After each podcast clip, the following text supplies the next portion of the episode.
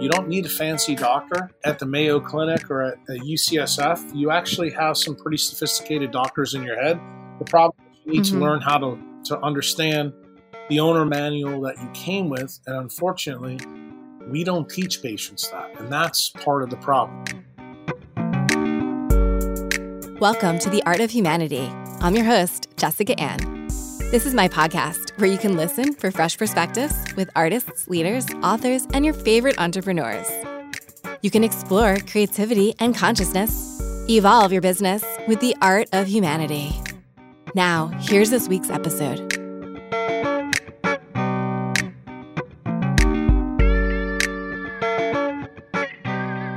Welcome to episode 59 with Dr. Jack Kruse. I love today's conversation because it's a meditation on uncertainty. And just a warning for those who may be triggered by information that is outside of their comfort zones that this may not be the episode for you. That's okay, there will be plenty of other guests in the season who are a bit less triggering. But this season is all about uncertainty. And what is uncertainty if it's not a bit unsettling? This episode isn't meant to trigger for the sake of triggering. It's a call to wake up to another narrative that you possibly may not be aware of. I think it's an important conversation for us because, regardless of your views, we can all agree that the media and politics play such a large role in our lives. And we're experiencing the effect of media censorship and government. And maybe we like how the media and government are handling it, maybe we don't but we're seeing how much control the media has in terms of what is the quote unquote official narrative and how this is affecting our lives. We can't just say that one side of the story has more weight than another in a world that's run by politics and algorithms. If you listened to episode 30 with Douglas Carr, we discussed Cambridge Analytica. To refresh your memory, the Facebook Cambridge Analytica data scandal was a major scandal in early 2018 where Cambridge Analytica harvested the personal data of millions of people's Facebook profiles without their consent and used it for political advertising. Now, I'm not saying that this is what's happening today, but I'm saying that we don't know. Only time and retrospection will allow us to see this moment more clearly.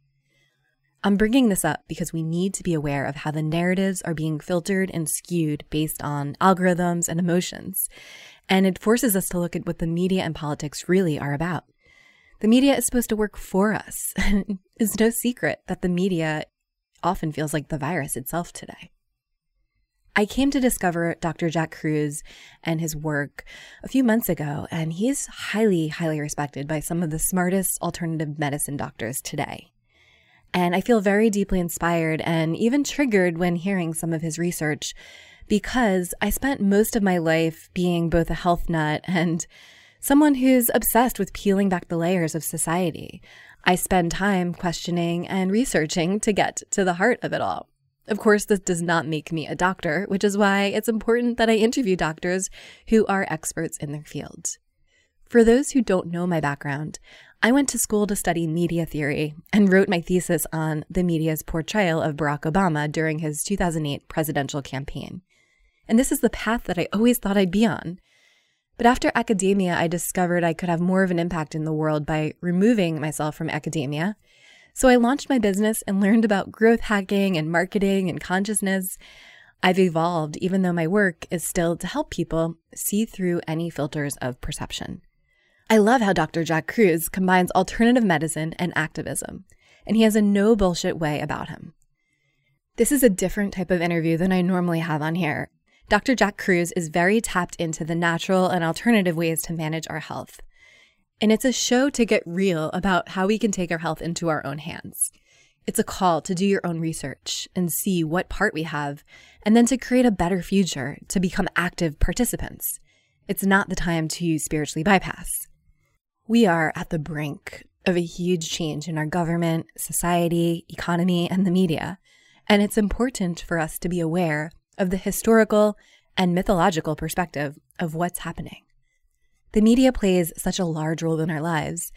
And as I was meditating on what to say for this introduction, I was reminded of the great work of Joseph Campbell and the documentary that he did, The Power of Myth, with Bill Moyers. I have a book of the transcript of this documentary, And according to Campbell, he says that, and I quote, the Marxist sociology and behavioralistic psychology reveal how we're nothing but a predictable pattern of wires responding to stimuli. This 19th century has squeezed the freedom of the human will out of modern life. Bill Moyers then asks him, in the political sense, is there a danger that these myths of heroes teach us to look at the deeds of others as if we were in an amphitheater or coliseum or a movie, watching others perform great deeds while consoling ourselves to impotence. Campbell then responds When you think about what people are actually undergoing in our civilization, you realize it's a very grim thing to be a modern human being. The drudgery of the lives of most of the people who have to support families, well, it's a life extinguishing affair. He goes on to say that we sit in offices. It's significant that in our civilization, the problem of the middle aged is conspicuous. This part of the Joseph Campbell and Bill Moyers discussion of the power of myth is relevant to today's conversation because how much of our lives do we simply accept because that's the way we're told? How many of our decisions do we outsource to big pharma or to the government because we don't have the time or the mental bandwidth to do research of our own?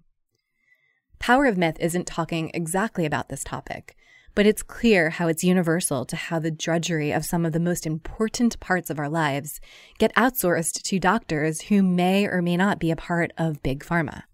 It shines a light onto the corruption of our democracy and to the fact that the power lives within us and not some external savior. We don't have a functioning government today, and most of us live in an echo chamber. So I'm not saying that I have the answers or I know what the solution is. The problem is complicated. But today's guest shines a light on all of this and more. He is so passionate and speaks with such conviction because for the first 40 years in his profession of neuroscience, his patients were getting half truths because he was a part of the medical system and he had to obey by their system. Then he got enlightened, pun intended, and he became more autonomous. And he has since been an outspoken voice. Now, today, the science has finally caught up with some of the information that he's been telling people all along. Which brings me to this disclaimer. I don't understand the nature of viruses to comment on the health implications of COVID 19 or how the governments are best to respond to disasters. In addition to the suffering, the most challenging aspect is the possible catastrophic effect on the global economy. I intend to explore these issues with compassion and curiosity, and to shine some light on the circumstances surrounding this pandemic and the media's reaction to it. I used to work in mainstream media, and I try to be mindful that the counter narratives are not always more virtuous or magnanimous than those of conventional institutions.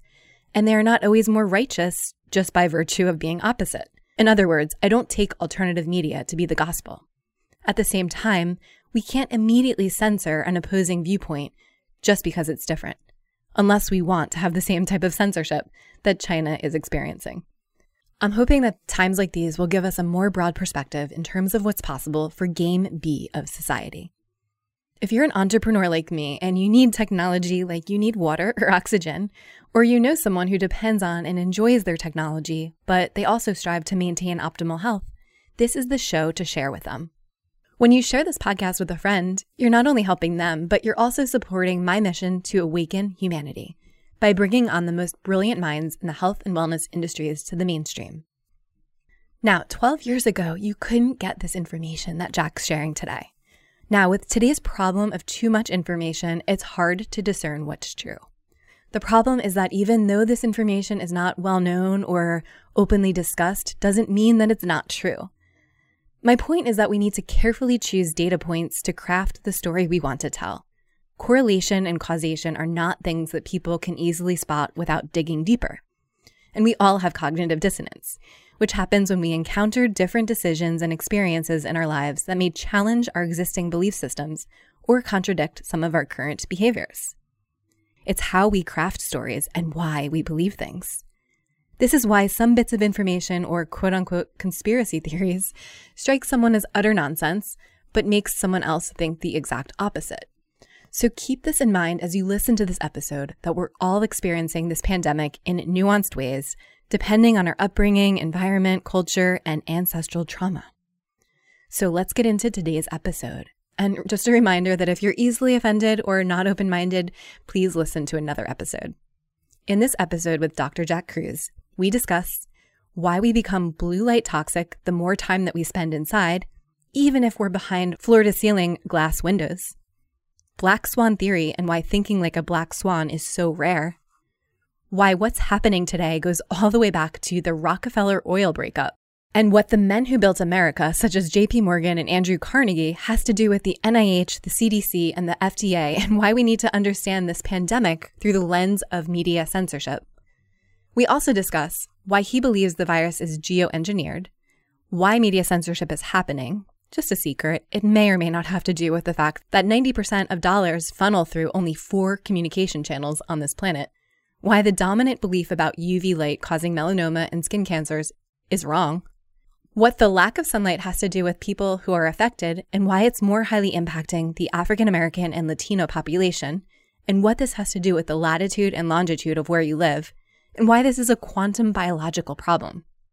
We also discuss why vitamin D is important to our immunity and defense, and why the light at sunrise is the most important time of day. Dr. Jack Kruse is smart and presents interesting information, but again, I'm not advocating that everything he's saying is correct but I'm certainly willing to have an open mind and to lead these types of conversations. I'm simply a messenger here, so please be kind. If you don't like this message, reflect and maybe contemplate on what it's bringing up for you. How does it challenge your worldview and your identity?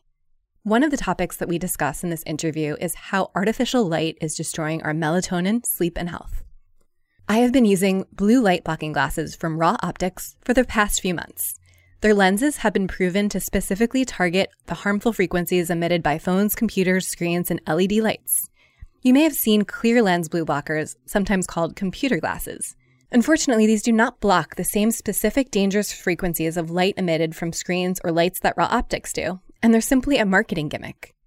The most important function of artificial light glasses is my favorite topic to protect sleep, because artificial light destroys our melatonin level, sleep quality, and overall health while other brands are only focused on selling lenses that are as clear as possible.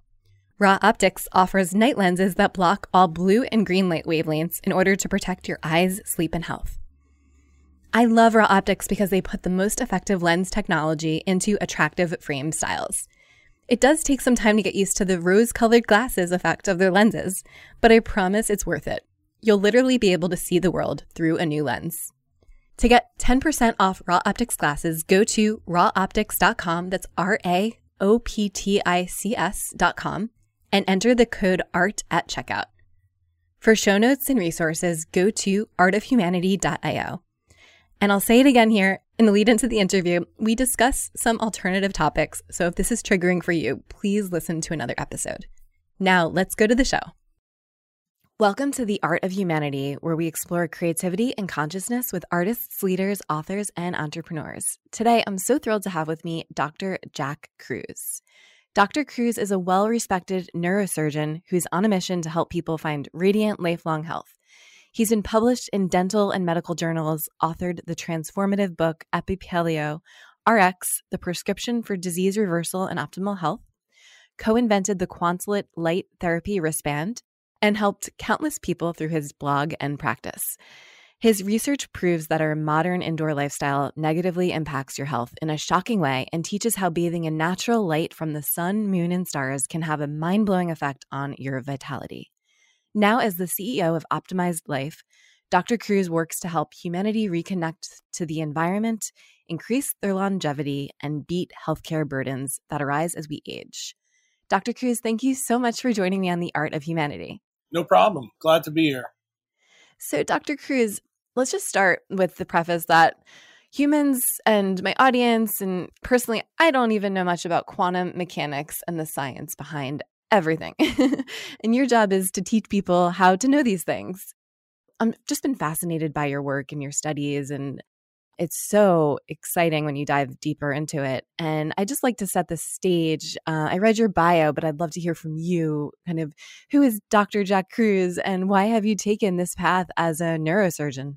As an allopathic doctor, everything that you learn in school, you believe through probably medical school, residency, and even early practice that you'll have the answers for the diseases that you're supposed to be an expert to fix. And over a period of time, I started to realize that really wasn't true.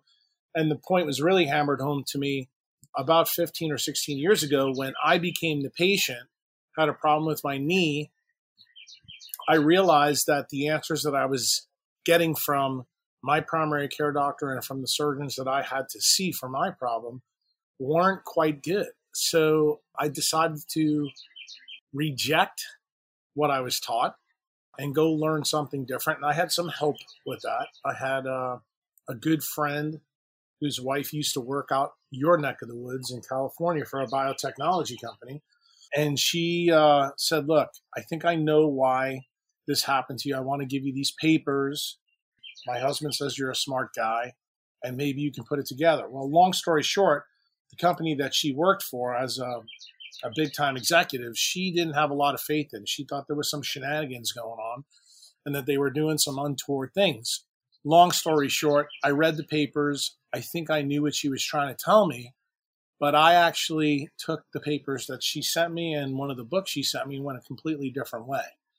And I started to realize that there was another way to actually look at my problem through a different lens. And you know, the best way I can describe it to you, it's kind of like putting Windex on your glass eye when it's dirty, and all of a sudden you begin to see things that you never saw before. And the process for me was about 18 months where I went back to the medical school library to research these hunches to see were they real or were they, you know, Memorex or Imagine? You know, was it hyperbole? And one thing led to another. And I figured out after about 18 months that most of what I learned in medical school and residency was kind of a shell.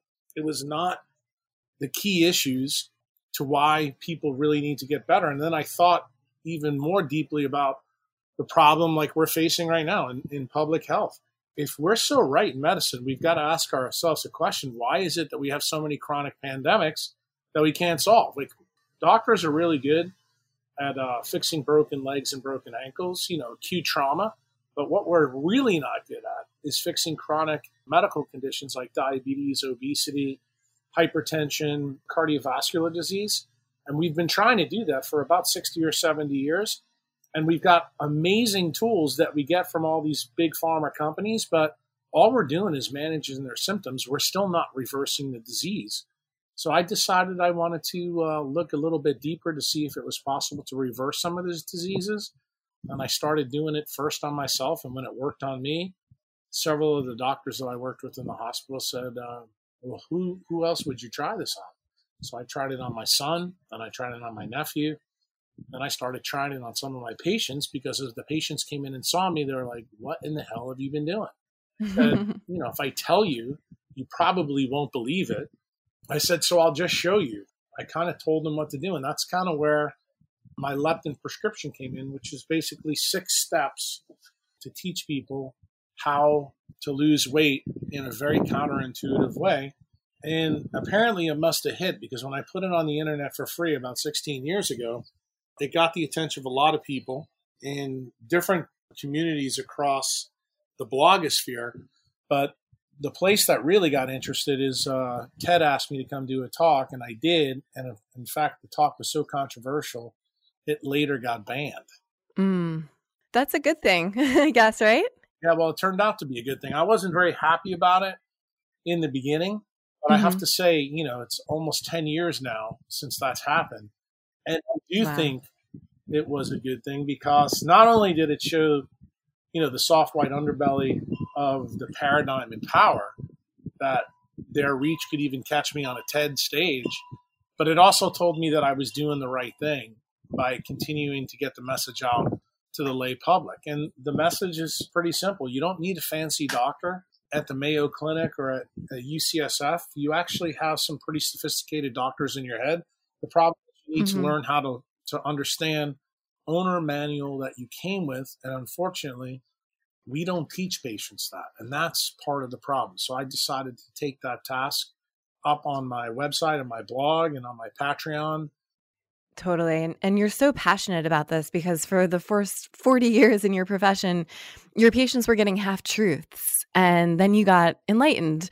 pun intended. And you've since shared your message. And now the science is finally lining up behind us. And, you know, it seems like 12 years ago, we couldn't get this information anywhere. And now it's not just an opinion, it's blatantly obvious to those who do research. And you know the problem is that it's really not well known so you're at the forefront of this next paradigm that has you know you've been talking about this for about a decade now or so and now the science is catching up and you know you mentioned something called Black Swan. And I want to talk a little bit about the Black Swan theory of events. This was a book that I read a few years ago by Nassim Taleb. And it's a metaphor that describes an event that comes as a surprise to a paradigm of belief, and it has a major effect on those who realize it. But it's often inappropriately rationalized by the paradigm after the fact with the benefit of hindsight. So, you know, this term is based on an ancient saying which presumed black swans did not exist, but the saying was rewritten after black swans were discovered in the wild. The implication is is that absence of evidence is not absence of effect or reality or truth. So, you know, just because evidence is not present right here doesn't mean the possibility cannot exist or is not true. So, you know, when you study black swan events and, and you read about this stuff and then you kind of apply what we are learning in real time in this during this pandemic to health and to science and and all of the research that you've done is kind of lining up. Is it any surprise that we are kind of faced with what we're faced with on the global scale right now? Well i don't think it is. I think the the problem is we are you know we're zoo animals and we don't live like wild humans connected to nature. We think we're somehow divorced from the threads of evolutionary biology and we're not. We're still a thread in that fabric. And many times people don't understand how the smallest little things that we take for granted in our modern life cause a problem. And to get to the point where you were talking before about black swans, Taleb uses the black swan to describe events a little bit differently than I do. For me, a okay. black swan is a person who's rare in nature, just like you uh, iterated before about the black swan from Taleb's perspective. The difference for me is that it advances us to go deeper, and what blocks our understanding actually becomes our way. And this is kind of the first credo of a black swan. To think like a black swan is rare, and it makes you realize that nothing worthwhile is easy. And you kind of actually exhibited a little bit of that in my intro when you said most people don't understand quantum mechanics. Well, therein lies the problem. And I'm not mm-hmm. telling you that you need to know quantum mechanics like Einstein did or de Broglie or Feynman.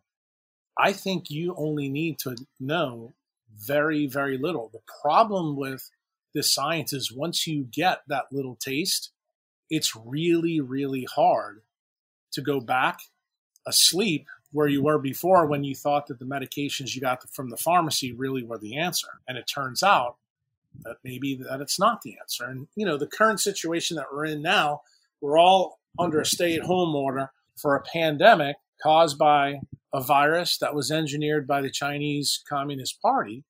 This is uh, a virus that's very common. The common cold is a coronavirus. The way they engineered it was kind of interesting to become more effective, but it got out of the box, so to speak, before it was actually ready for prime time. That's why it doesn't have a high kill rate. Uh, it's just highly contagious. And actually, mm, okay. when you think about pandemics, this is actually what Taleb's book was talking about is an right. asymmetric event. And what that means, and we've seen it, all of us have experienced this in the last probably two or three weeks, especially if you've been following me on Twitter, is as data comes in, things begin to make more sense. In the beginning of an asymmetric event, the data doesn't make any sense.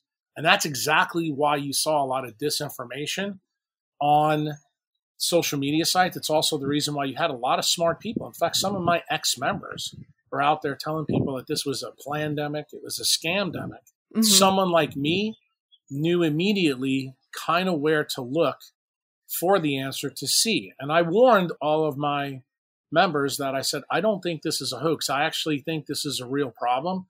The reason mm-hmm. for that, before I told you we're in New Orleans, I started to notice I have a lot of friends in New Orleans. I'm also from New York City. I have a lot of friends on the front lines of both cities, and I got real time data that they were seeing something they've never seen before in the emergency rooms. And, you know, we do have, you know, 30 to 80,000 flu deaths a year. And a lot of the linear thinkers out in social media land was like, if this virus is the same, then they're no different. And that's not the case. And that's totally that's kind of what mm-hmm. Taleb was trying to explain to people. When medical capacity gets eaten up in, say, three or four weeks, which is exactly what happened in some of the cities, both in Europe and here, it overwhelms the system and the system breaks. And that's exactly what we saw happening. And that's the reason why the government had to react the way it did. But the government re- overreacted for a good reason. I think they knew January, February that there was a virus that got out. And the problem was they didn't know if this was a minor virus or a major one. And when they saw what happened on the social media sites in Wuhan and then in northern Italy, that began to scare the hell out of people. And that's when they decided look, this could be the pandemic that we're all afraid of. This could be like very contagious and like Ebola with a high death rate, and it could be a problem. Yeah, it's definitely interesting kind of when you look at the data that's coming in and as it does come in it doesn't make sense in real time but if you study it like you've studied you know health and i know the Nassim book is different than what you're referring to, but you know, when you line it all up, it kind of it's a black swan event. There's no doubt that this pandemic is a black swan event. So the thing that I think people need to realize is what you need to pay attention to going forward also needs to be important. I, I gave a big talk in Europe this summer that one of the single most important things that you have to have is your circle of six, meaning six friends around you to help you pay attention to the world around you because in an asymmetric event, those eyeballs actually may be able to save your life and do things mm-hmm. because you're going to have people who actually think well that actually are out there looking for unusual things. So I'll give you an example just from my tribe. When the Harvard scientists got arrested in uh, January, from the chemistry department. I thought it was really, really interesting. When I saw that the arrest was tied to China, it hit on my radar. And then I started to notice some of the postings that you were seeing on social media in December and January from Wuhan that looked really, really bad, like something was going on. And when I started to realize that the Chinese government actually paid this guy for state secrets, I wanted to find out what the state secrets were for. And it turns out it was tied to nanotechnology and nanoparticles and then I started to read about the virologist in the Wuhan lab and how she was linked to both the CDC, the NIH. She had gotten $4 million worth of funding and, believe it or not, got the coronavirus specimens from the governments of the United States and Canada. And funny because if you go to the website, all of the employees from the lab are have a photo except for her. Mm-hmm. She's missing, oh. right? Is that the same woman you're referring Correct. to? She's she's got to be missing, but there's actually two key women that are missing now. The other lady who leaked the virus by mistake is also missing. She was a PhD candidate, but the interesting part is the story led me back to the viral coat of this virus. And this okay. scientist published four papers over the last about five or six years, and they're they're on PubMed. And when I read them, I was like, this is kind of bizarre. They took a coronavirus from a bat, then modified it with simian monkey viruses, and that's how we got some of the glycoproteins called GP1 and GP41 on this. And when I read the third paper from this lab, they were actually trying to make this coronavirus extremely infective and that's why they used the AIDS glycoproteins. And I'm like, why would somebody do this? That's when mm. I hmm. started to dig a little bit deeper and found out that Wuhan was actually a, a level four biocontainment lab. And, you know, I know you don't know where I am in Louisiana, but I happen to be 20 minutes away from a level three biocontainment lab. And I happen to know a little bit about this stuff. Mm-hmm. Nefarious things that happened in New Orleans in the 1960s that were tied to one of these labs. Okay. The deeper I got, I realized immediately that this virus was definitely engineered. Why they did it, I don't know. I have a, a sneaking suspicion. I do know the reason why. It was probably payback for what happened to Asia from the NIH in the 50s and 60s with the polio uh, vaccine. And the PhD student that got scrubbed from the Wuhan website, I believe on Chinese social media, at least that I looked at in February, is the one that likely made the error to allow the virus to get out. And that's what that rapidly caused the problem. And that's when she was scrubbed from their website sometime in February. I think the accident actually occurred in November or December. But the Chinese people actually are the ones that were sharing her name all over their social networks. And of course, you, you had a lot of the conspiracy theorists out there that had bits and pieces of the story. But I always teach my tribe that a half truth always leads to a full lie. And I said, look, we need to take this virus serious because my friends on the front line are telling me something radically is going on. Mm-hmm. And I figured out what actually the problem was is that this virus was going to be engineered to go from bats to primates to eventually humans, but they were going to make it deadly as a bioweapon. They never got to that last point. The virus got out, and no one really knew, including the Chinese. I don't believe the Chinese really knew what happened until Wuhan happened to them. The really bad part of the story, as far as I'm concerned, for our country, the worst of both sides, meaning the left and the right, have kind of come out about this. And, you know, my take on it right now, it's pretty simple. Uh, China lied, Americans died. And then the media tried to blame the president. And the president can't be blamed for something like this because he had no earthly idea what they were really doing in terms of the engineering. And the, the biggest irony, the probably the slap in the face from the post mortem of this whole thing is going to come when people realize that our NIH, our CDC, and you've already heard Trump talk about the WHO that he's going to defund it. Mm-hmm. They kind of lied and they were back in China. And the thing that's really going to cause a problem is if what we're hearing, the media reports are true that China globally tried to buy up PPE from January through March because they were worried about their 4 billion people that kind of tells you that they didn't know really what they released. And I think that's why they freaked out. Now that we know yeah. that it's a low RO virus with a low death rate, I think where the governments are headed now is pretty reasonable. There's still going to be, you know, nasty places like New York, Northern Italy, Spain, UK, even New Orleans to a degree. We have some states that are bad, like New Jersey, but you know, your state, California, probably has the herd immunity. Why? Because California does a ton of business with China and the commerce between there. My bet. In fact, I actually mentioned this on Twitter. You might be interested in it. We mm-hmm. had a an ESPN reporter died like very suddenly. I think it was in November or December.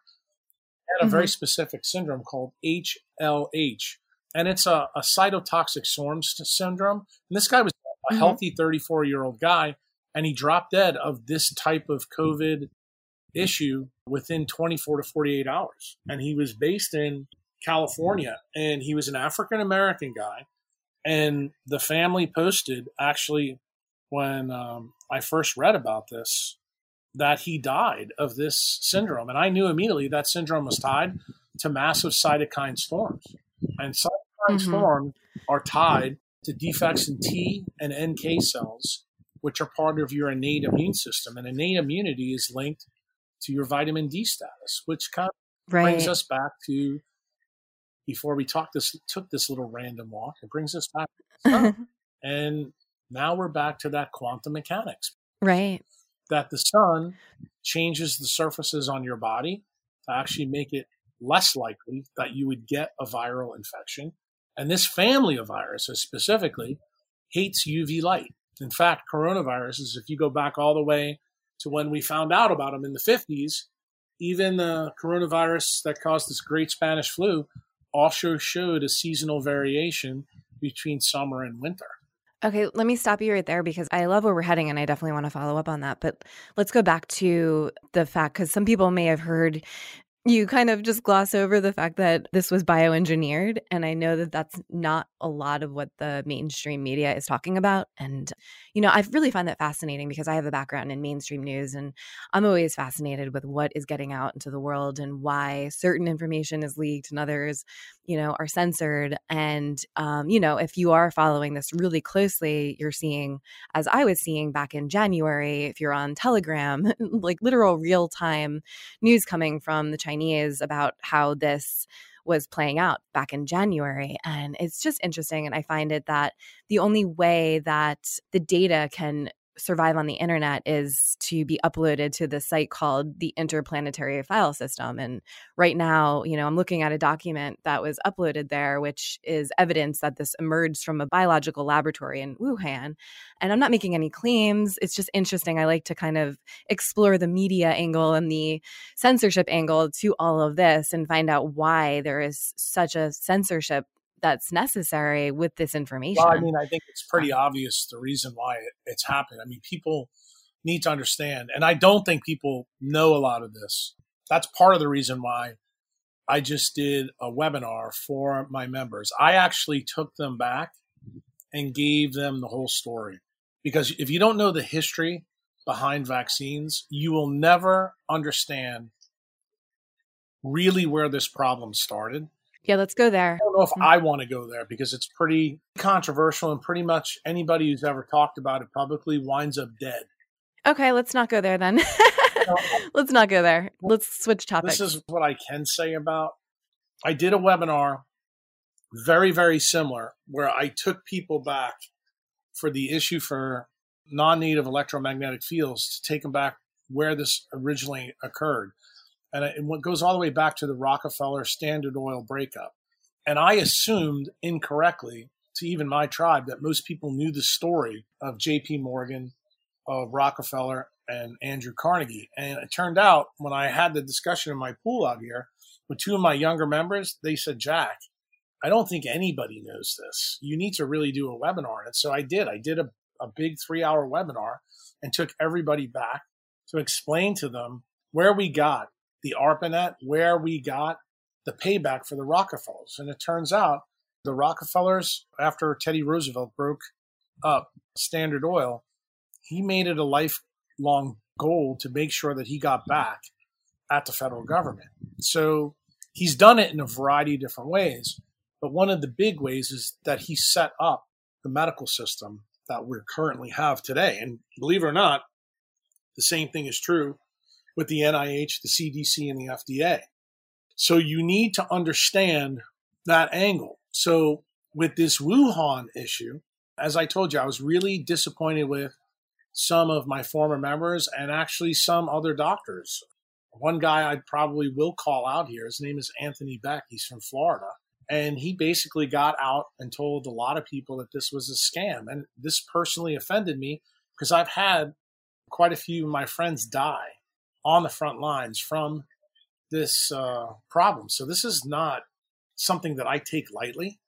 And that's mm-hmm. when I decided to actually explain to people why I thought the Chinese would engineer a virus. You want to talk about the media angle. I will tell you exactly the reason why the media is censoring this because 90% of the dollars that funnel through the four communication companies on this planet come from the Chinese Communist Party.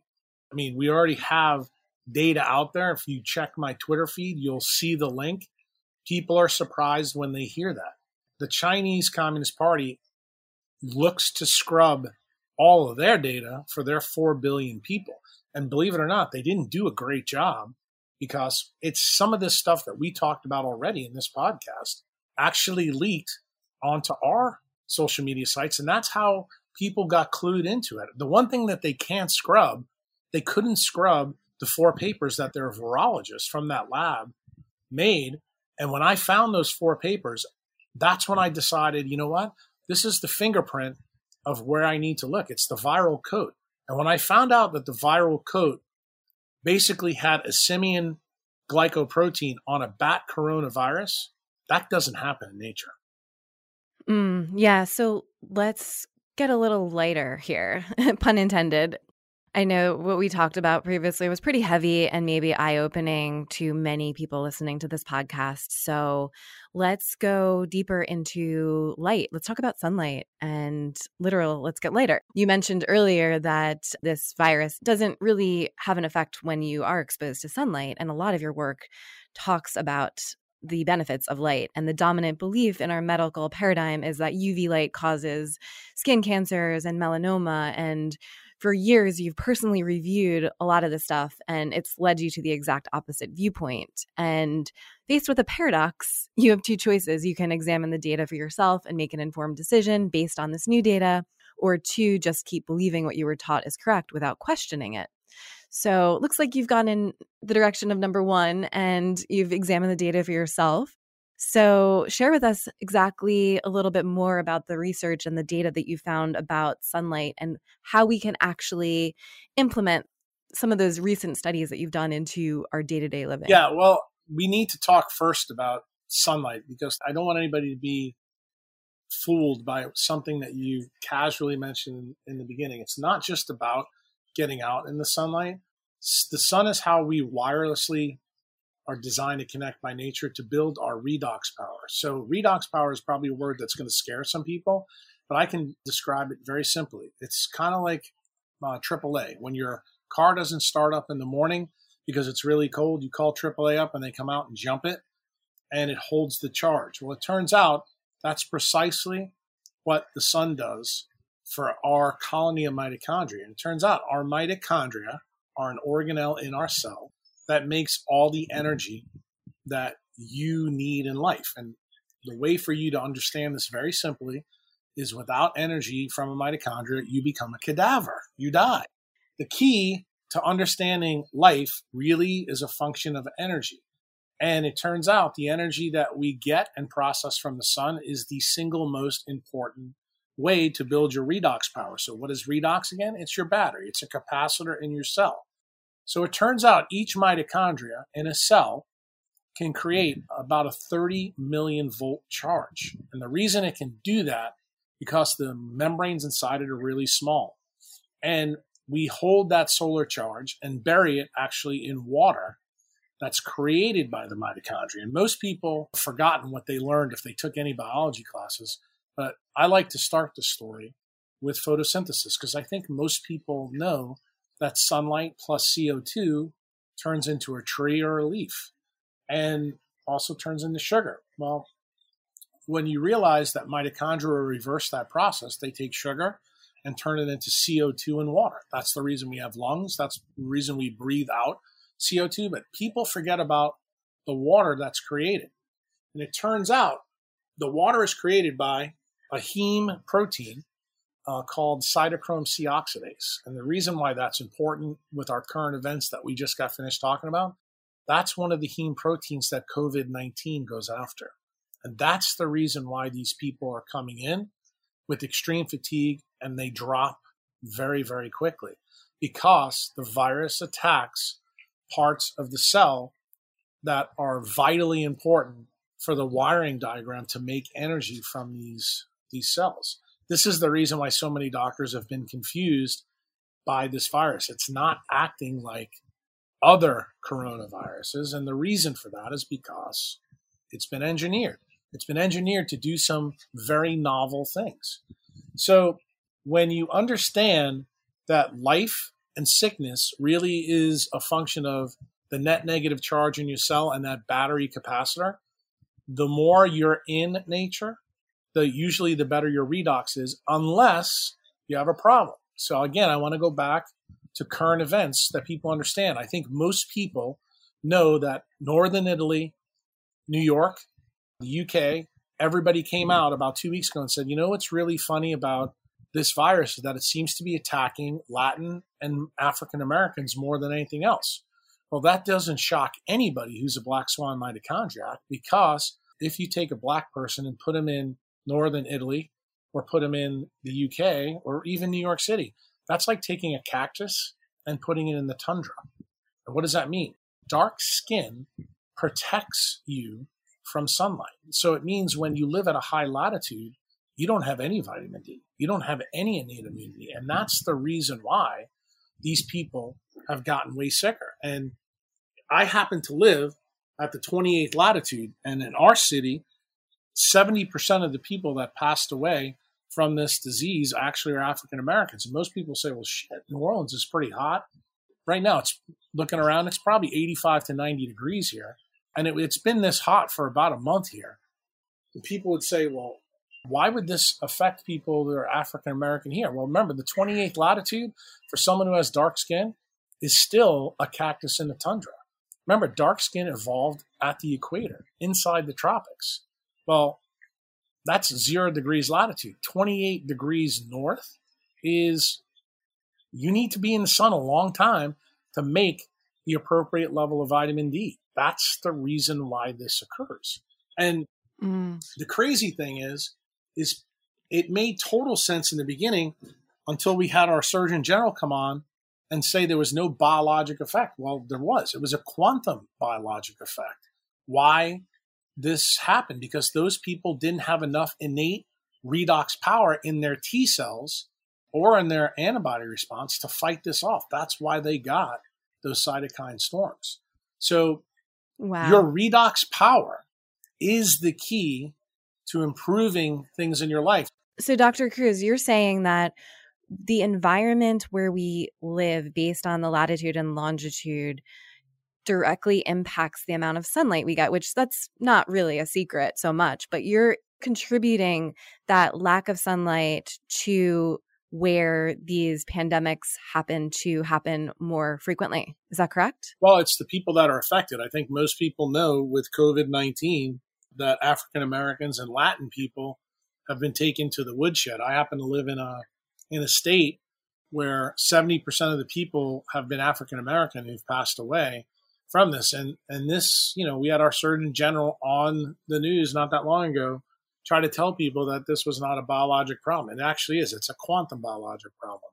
And the analogy for people to understand it is the same one I use with my patients in the office. I, I usually will say to a couple that are in front of me, if we planted an orange tree in your backyard and your wife put the nutrients and the water in the ground, but then she came and put a tarp over the top, will we get any oranges? And both of them laugh immediately and say, No, you, you can't do that. Without the sun, there's no way the plant's going to grow. And I said, Well, you seem to understand that, but do you understand the effect that your clothing has or the, the effect that those sunglasses on your eyes have on all the hormones in your body that are made in your pituitary gland three inches behind your eye?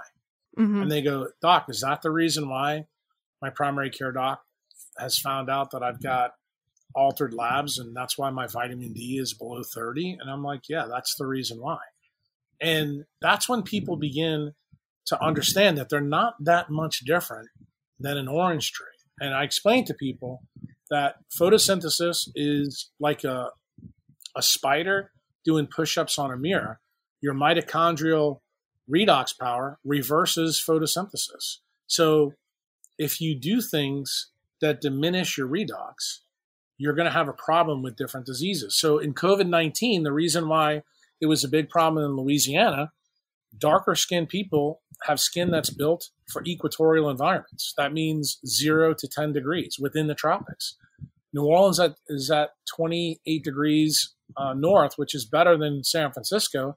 But even then, this is not an optimized environment for certain people. That's the reason why their innate immune system does not operate well even here.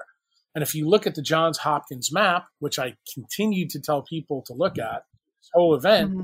sub Saharan Africa, the only place in the tropics that had an outbreak was the same reason New Orleans had one, was Rio de Janeiro. Mm-hmm. And the reason why is because in February we had Mardi Gras on February 25th. And we had a million right. people in our city that came from all over the place. And it turned out the people that got taken out were the people with low innate immunity in their T and B cells. And it is a quantum biologic story. And I want people to understand why it happens because it's the same reason some of the same people have diabetes. It's the same reason those people have atherosclerosis. It's the same reason they have hypertension. When the northern Italy outbreak occurred, what did the doctors on social media all say? The craziest thing everybody who seems to be getting taken out to the woodshed seems to have hypertension. Well, guess why? UVA and UVB light and sunlight make a chemical in your body from your skin called nitric oxide. Nitric oxide lowers your blood pressure. That's nature's endogenous antihypertensive medicine. What else is an antihypertensive medicine? Turns out vitamin D also lowers your blood pressure. You make enough mm-hmm. of it. So when you hear these links and then you think about disease metrics that may be present in your local zip code, then you've got to start putting two and two together. And the best thing that I, I try to tell people you are designed by nature to be in nature. Do not forget that. And if you have a job, like if you're hmm. in the media or you're an IT person out in Silicon Valley, you have a duty to get outside more. In fact, if you were here right now at my place, one of my, I guess, pandemic party stowaways has been stuck here for a while. She's outside completely sunning herself. Yeah, and that's no secret. I mean, I feel like we are wild animals and modern technology really destroys us, which is it's hard to say out loud because, you know, I'm an entrepreneur. I'm on my MacBook constantly. You know, I work with a lot of technology companies. And it's hard because a lot of what we are finding really is simple. And it goes back to the fact that a lot of people don't speak up about this because they don't want to bite the hand that feeds them. And you're one of the few doctors speaking up about this. And it's important that we are protected from these blue lights, as I'm sure we can talk a little bit further about.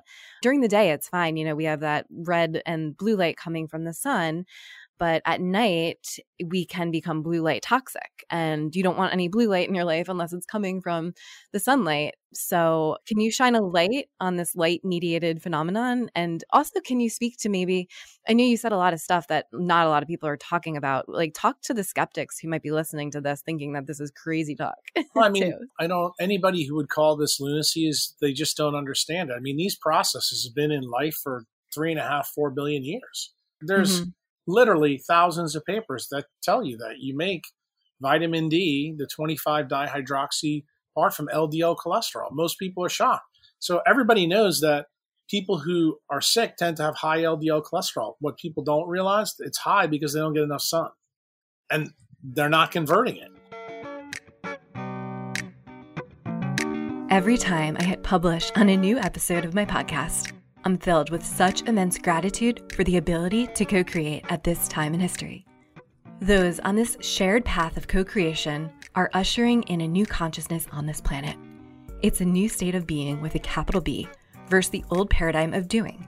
Many of us humans need a manual on how to simply exist. Podcasting is one way to broadcast our light. It's a way to activate our human potential and bring in business.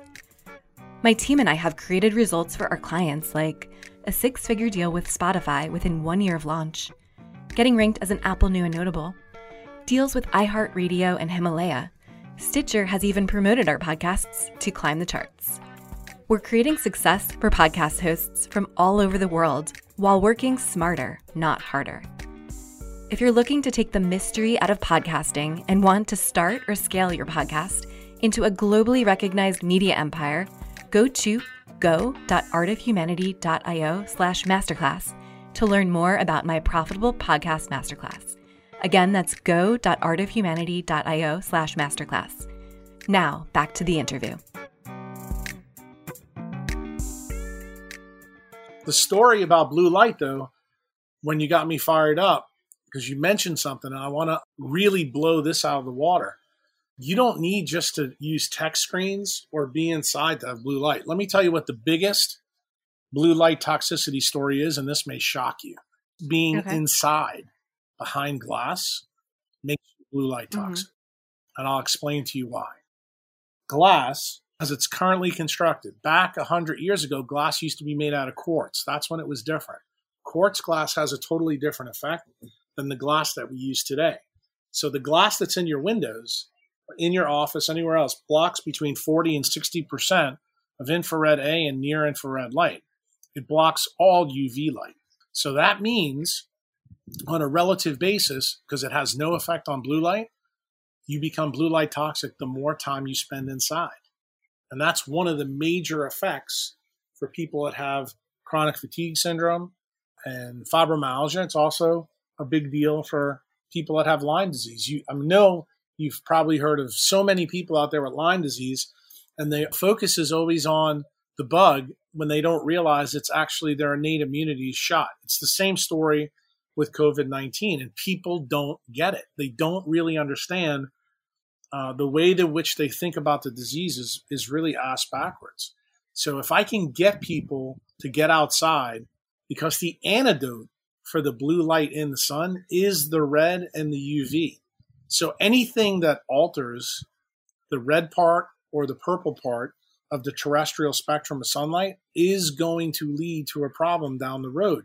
And as you said earlier, technology by its very nature brings us indoors, not outdoors. There's very few people that are going to have a wired 100 foot or 1,000 foot cable so they can sit outside and do what we're doing right now to get this message out to people. I happen to be doing it, but know if everybody else does it. And in my opinion, when you teach people, especially the skeptics, this science is is published. Everybody knows about it. The problem is it's the application when people don't think about it. The mechanism in which blue light harms us got published probably 2017. We found out that in 20 I guess it was in 2014 we found out that this chemical, it's an opsin called melanopsin is actually in our arteries. Then we found out in 2017 it's on our skin. And this actually goes back to the part of the story about how I figured out my own problem. I knew that there had to be a mechanism in the body that talked to this hormone leptin, and it turned out the answer was melanopsin. And melanopsin actually delivers light energy information to different parts of your brain so it can control your energy balance. That's actually functionally what makes you fat. But how it happens mm-hmm. is blue light actually disarticulates melanopsin from another chemical that all opsins are bound to, and that chemical is vitamin A. And when vitamin A becomes unbound in the body, it destroys photoreceptors in the body. What are some of the photoreceptors? We talked about them COVID 19, hemoglobin, cytochrome C oxidase. Some of the most common ones, the ones that make nitric oxide in your body. Melatonin happens to be a photoreceptor, it destroys melatonin. So when you can't sleep because your Got melatonin it. level is jacked, then you begin to know blue light's a problem. And the way technology companies started picking up on it, probably 15 or 20 years ago, people started to know that kids that used a lot of screens started to have a lot of mental issues and had a lot of sleep issues. They also developed some weird diseases. That science is well developed now. It's beyond me why the entire laptop industry hasn't gone to a red lit screen. Instead, we have to use, you know, software programs like Flux and Iris when we understand what the problem is. But functionally, the younger generation uses technology to a great degree. And it turns out younger kids are more susceptible to this because their brains aren't fully myelinated. That means they're more at risk for damage from this light radiation. And that is yeah. a, is a real big deal as a doctor because most parents their digital babysitter is an iPad now, and it drives me crazy every time I see a kid, you know, below the age of ten years old, either in a, a stroller or walking with their parents with the phone right up to their face when they have a binky in their mouth. Right. I'll put links to the two software programs you mentioned in the show notes. There are certain software programs that reduces the amount of blue light that comes into our retina, and one of those that you mentioned is Flux and Iris, which I use Iris and I love it. And speaking to the fact that people are giving their kids all this technology, it's no secret that Steve Jobs, you know, the innovator of the iPhone, didn't let his own kids use his technology. And it just goes to show that he knew what he was creating. He knew that, that this was all a product. These blue lights were all contributing to people becoming numb and getting addicted to these screens. And that makes us a little bit apathetic well, in a way. That's part right? of the reason why they use the blue light because they need you addicted so you spend money. But the same argument that you brought up about Jobs uh, is also true about Bill Gates. So you got Apple and Microsoft, the two arch enemies and both their founders have the same history, you know, in terms of limiting screen time. Why do you want to limit screen time? most people know that we have an opiate crisis and a suicide crisis, especially young people. It's now been shown beyond a shadow of a doubt that screen time is linked to mood disorders. And that's by way of decreases in both melatonin and dopamine. And dopamine is a real problem because dopamine, when it gets low, it usually leads to addictive behaviors. And that's precisely why the screens are blue because they're trying to get you addicted to using their technology. And they've done a wonderful job. The first people that discovered this from uh, an ergonomic standpoint was actually casinos in Las Vegas. That's the reason why casinos yep. don't have windows. Yep, it all makes sense. You know, when you peel back the layers to why we do what we do, it all makes perfect sense in a really messed yeah, up way. Uh, so, you know, listeners who may be hearing this and thinking, like, oh, I wish I could go outside, like, what are some real practical tips that we can do to anyone that can't be, for whatever reason, like, you can't be outside all the time? I mean, the other day, I took a six hour hike and I have never felt better. I mean, it was the combination of exercise and being outside in beautiful nature and the sunshine. And, and I just slept so well that night. And, you know, it's not a secret that we feel good when we're outdoors. And we feel good usually when we go on vacations because we are in the sunshine often. So, listeners who may need to be indoors during this time or for their jobs or whatever it is, what, what are some practical things that we can do to alleviate the stress and the blue light technologies that are coming into our our bodies? Well, I'm going to tell you, my answer is always going to be as much outdoors you can get is better. But is there a key time of the day that no one should miss? The answer is yes. And it turns out that's at sunrise. Sunrise. There's a big mm-hmm. reason for that. The circadian mechanism in your brain is controlled mostly by light. And it turns out the light, when the sun first comes up, depending on what location you're at, the first half an hour to 45 minutes is the single most important thing you can do. I'm sure you've heard of the Pareto principle. If you get 80% of something right, that's kind of all you need. I tell all of my members that if there's one thing they want to do for their health more than anything else, you want to see every sunrise for the rest of your life. That will keep you mm-hmm. away from guys like me. That's extremely important. Obviously, when we talked about vitamin D, vitamin D tends to only to be out in and around solar noon unless you're at the equator, then it's present. It gets better the closer you get to the equator. So vitamin D is made from 312 nanometer light. So every day around solar noon, where you are right now in San Francisco, that's probably going to be about 11 o'clock to about 1 1 30 mm-hmm. you want to try to get about 15 or 20 minutes assuming you have fitzpatrick 1 or 2 type skin if you happen to be African American, you're going to need more. And remember, dark skin comes in different flavors. So if you're like a black person from Nairobi, those people almost look like they're purple. And for those of you who have never seen a dark person that dark, I just want you to think about all our marathon runners that usually kick our asses over here in the United States.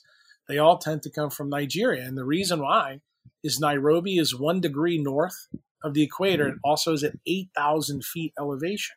So what does that mean? It means it gets unbelievable amounts of UV light. The worst day in Nairobi is usually a 14 or a 15 on the uh, UV index scale, and that's the reason why people who evolved in that area have the darkest skin. Why? So they can stay outside for longer periods of time. Actually, the dark skin protects them from that level of radiation. If you were to take somebody from Sweden and put them in Nairobi, they wouldn't do very well unless they really knew how to build their solar callus up in their skin, but it would be tough. The corollary to that is that's the reason why we're seeing Somalis in Detroit getting taken to the woodshed with COVID 19. Why? That's 44, 45th latitude. These people are adapted to five and six degrees latitude north. It's not a good situation. And, you know, our modern world, you know, we're able to travel. We didn't mm-hmm. do that. People forget that travel is a relatively new phenomenon for humans in terms of the evolutionary timescale. So you need to understand that. And it's a big deal, you know, for us, especially in the different parts of the country that we're in. The real big issue in terms of health now, in terms of sun, is actually population density. And that's something that we probably haven't talked too much about you mm-hmm. happen to live in a really bad place you know, for that because turns out to create vitamin D in your skin, not only do you need the 312 nanometer light, you also need water from your mitochondria. And it turns out that when a lot of people use technology around you, that dehydrates you. Okay. What if I'm in the Marin Headlands? I'm not actually in the city. I'm outside of it. Is do I still feel the technology from across the bridge? The technology. Remember how the inverse square law works with radiation. For those of you who don't, I'll give you a very simple way to remember it. If somebody took you, told you, "Hey, just stand in front of my X-ray machine," would you do it? No. So, if you stand six feet away from an X-ray machine, you're usually a okay from the beam that comes out. But it turns out when you live in a city like San Francisco that has a lot of people, and you say say you're downtown or in Chinatown, all of those people's cell phones are connecting to 5G antennas in there. And what does non-native EMF do? It functionally dehydrates you because your mitochondria can't make that water. Why is that a big deal for your vitamin D level? Turns out there's a photoisomerization step from LDL cholesterol to that dihydroxy vitamin D if you don't have the water, you can't make it. So, guess what that says for you? If you live in San Francisco and you happen to be naked out in the sun, you still can get tan, but you may not be able to make vitamin D because your mitochondria can't make the water that's needed to pull it off. And that's the reason why a lot of doctors kind of are perplexed when someone comes in and they look like they have a nice tan, but their vitamin D level is 27. And that's the reason why it happens. And this is something that we've really faced in the last 30, 40 years because of our use of technology. And obviously, as network power has gotten greater from 1G all the way to 5G, the effect becomes magnified. And that means when you live in a city that has a high population density, that's going to be way worse, which is part of the reason why you see New York having such a huge problem current mm-hmm. epidemic. It's also the reason why northern Italy had the problem as well. Most of northern Italy has the Chinese uh, telecom 5G antennas there. Most people don't know that, but it's true. It also turns out the same thing is true in Britain and in Spain, and that's why those outbreaks kind of occurred. And I know most people know in Wuhan they had 5,000 5G antennas in around that province, and that province, just so we're clear, has 60 million people in it. Yeah, totally. So this seems to be a line in the sand for a lot of people out there who need peer-reviewed journals and science to support this and I've seen it firsthand. You know, once you start going here and you start talking about the correlation between 5G and this virus, people automatically dismiss you.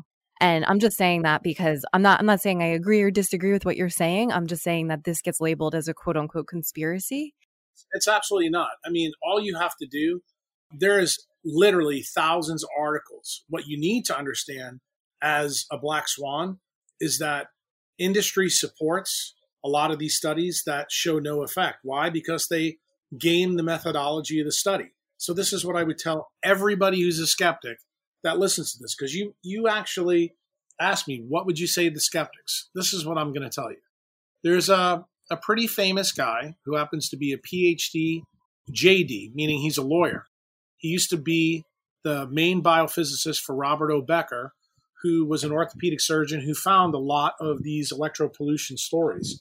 The government tried to uh, silence Dr. Becker. They took his lab away in 1977 when he went on Dan Rather's 60 Minutes program and told people the truth about non native EMF. Well, guess what happened? Dr. Marino went back and got his law degree. Then he proceeded to testify in Congress and all over the United States about the effect of non native EMF. I would tell everybody to go read his book because he's a lawyer and he's a physicist. The name of the book is called Going Somewhere. And the bibliography in this book is unbelievable. And that bibliography contains all the antidote for any skeptic about non native EMF. The second person I want to bring your attention to is someone named Devra Davis, who used to work in the federal government with the NIH. She now works for something called the Environmental Health Trust Organization. She's all over Twitter. On her website, she has a bio initiative site that has over a thousand articles about the effect the the different effects. Because remember, when I say non native EMF, I'm predominantly talking about both RF and also microwaves. So she's got it. The last little bit of information I'm going to give you for the skeptics in the audience our federal government paid for something called the NTP toxicity study. The final tally of that study was published on November 1st, 2018. You know what it said? Nocturnal mammals all got cancer from the use of cell phones that were 1G and 2G in settings. Now, that should have opened a lot of people's eyes because that was our own federal government who paid for this independent report. This isn't some wingnut on the internet that did an experiment, you know, with chia seeds in his garage. Okay? This is the real deal. We now know beyond a shadow of a doubt that it has an effect. Now, the key issue for people what is the effect of utilizing these things over and over? And the other big effect is it takes clinicians like me to try to make sense of how electropollution can lead to different diseases. So on my website, on my form, I have a place where I call it Educating Doctors. It's a subform. And on there, mm-hmm. I take certain diseases. Like if you go and look at the one on Parkinson's disease or the one on Alzheimer's, I lay that case out over a period of 10 pages with articles that are published in PubMed. So for someone to say that there's no data means they didn't look, okay? And let's be very, very clear here. All of us are addicted to technology. I mean, think about what you and I are doing right now. We couldn't have this conversation right. if we weren't using technology. I'm not trying to tell you that we need to eliminate all technology. I'm telling you you need to learn to use it properly. That's the key. And for someone to come out there and say that it's not bad for us, it just tells you that these people are making money hand over fist doing it. And they don't want you to know. The more you use it, the better it is for them. Totally. And I just find it interesting that when you Google this, the studies that do come up that show that there is not a link, they're all published on sites like Wired and Fast Company. And they're obviously in bed with the telecom ad industry. And they don't want to be telling people this because they don't want to bite the hand that feeds them. So you have to do your research deeply and find out who these people are funded by. Well, every time I read those magazines, I'm always reminded of Upton Sinclair's, you know, typical comment about that. You actually said it probably more succinctly, but it's very, very difficult for people to be objective when their salary comes from them to be unobjective. And it's just one of those things. My job as a physician is to point out to people this stuff is harming us. You need to understand it and use it properly. I think if it's used properly, I think you can do reasonably well with it. I think the real problem that I have as a physician now is the biggest problem as network power has gone up is that population density is actually absolutely now mandatory and it's not something that people usually can control. For example, you're in a place in Frisco. Well, it's going to be really hard for you to pick up and leave, but guess what? If you start developing different diseases in your 40s, 50s, and 60s, and you keep going to the doctor, and your list of medicines gets longer and longer and you keep getting sicker and sicker. You know, Einstein said the definition of insanity is doing the same shit over and over again and expect you're going to get a different result. We've got to start mm-hmm. telling people, hey, this is a problem because you can't see, hear, taste, or smell this issue, but it is destroying your mitochondrial function. And when you understand that functionally, and I promise you, when you read Marino's book, I mean, Marino is in a congressional testimony in 1977, proved beyond a shadow of a doubt that a 765 kilowatt power line changes the Earth's magnetosphere 80,000 kilometers above the surface. Whose book is he this, Marino? Book. It's in Congress. Okay, I'll put all the links to this in the show notes so people can go check it out themselves. So if you don't think that your cell phone held up to the side of your ear is going to affect the microglia in your brain, I got a bridge to sell you in New York.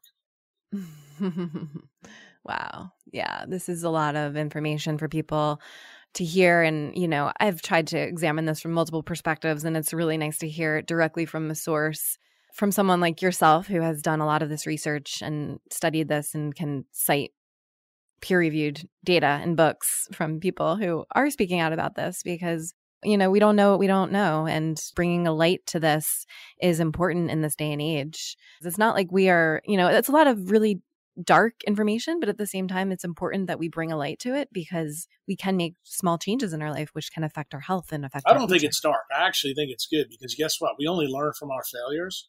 You know that's how we learned about cigarette smoking too. People did, then we mm-hmm. figured it out. And you know people still smoke just like i'm, I'm sure there's going to be people that abuse technology you know from here on in since it's here. But the point that i want to make to people and you made it pretty good earlier is you have to be careful who packs your parachute. So remember your perspective is how you see the world. And i'm going to tell you when you read wired fast company and forbes they are going to give you industry side. What you need to do is you actually need to read peer reviewed data that has not been tainted by company dollars. That's the same problem that we have with the drug industry or the vaccine industry. They control the money flow to build the methodologies of the study. And if you know anything about studies, he who controls the money flow and the methodology gets the results they want. And people don't like mm-hmm. to hear that. Everybody thinks that it's cause and effect. It turns out it's not. You know what? quantum mechanics teaches us, life isn't about cause and effect. That's probably going to offend probably more of your listeners than anything else. Quantum mechanics is based on probability, more likely than not. Yeah. And guess what? That's the rules of nature. And when you begin to understand that, that's part of the reason why all these randomized controlled clinical trials that we talked about in the beginning haven't solved any of our problems. And if you think about like the war on cancer, we've spent four and a half trillion dollars since Nixon did it. What have we done? Absolutely nothing. Okay, nothing because we're not looking in the right, right. genome. We're looking in the wrong place. Yeah, be careful who packs your parachute. I love that analogy. It's so true. And, you know, a lot of your tips are super straightforward, practical tips on what we can do to continue enjoying, you know, these modern conveniences of artificial light and electronics while mitigating some of those serious risks involved that you are speaking to and you've seen in your practice over the years. And I love that you have this direct experience. You see patients all the time and you're linking the data to what you're seeing and educating people about this. So it's super important for people to maintain their health. And this is definitely information that maybe a lot of people have not yet been made aware of. So thank you so much for sharing your knowledge and wisdom, Dr. Jack Kruse. Is there anything else that's super important for people to know at this time? I think the most important thing is that people need to become educated about what they think they know and what they don't know. And I think reading books mm-hmm. that are not tainted by industry are the place to start. I mean, the number one thing that I think is the biggest risk to our species going forward is how we use technology. So you need to read Marino's book. You know, it's called Going Somewhere. I think you need to read Dr. Robert O. Becker's book. Called The Electric Body. I think you need to read Roeland van Wijk's book called A Light Sculpting Life. I think you need to read Gerald Pollack's book on the fourth phase of water. If you read those books, that will give you the beginning of a black swan education. When you cut through those, I guarantee you're going to have tons of questions. And that's when you want to come and start reading my stuff because I take it pedal to the metal. I'll link all of those books that you just mentioned in the show notes. What are your thoughts on the book, The Invisible Rainbow? I'm reading that right now. Have you read that?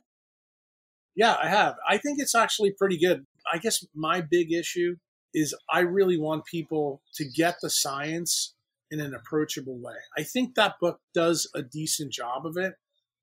I want people, especially in the beginning, if you have listeners here that are just cutting their information on this, I mean, maybe I should tell you even a more foundational book. This is a book that you can read in a weekend. John Ott, for those of you don't know who Dr. John Ott is, he was Walt Disney's time lapse photographer.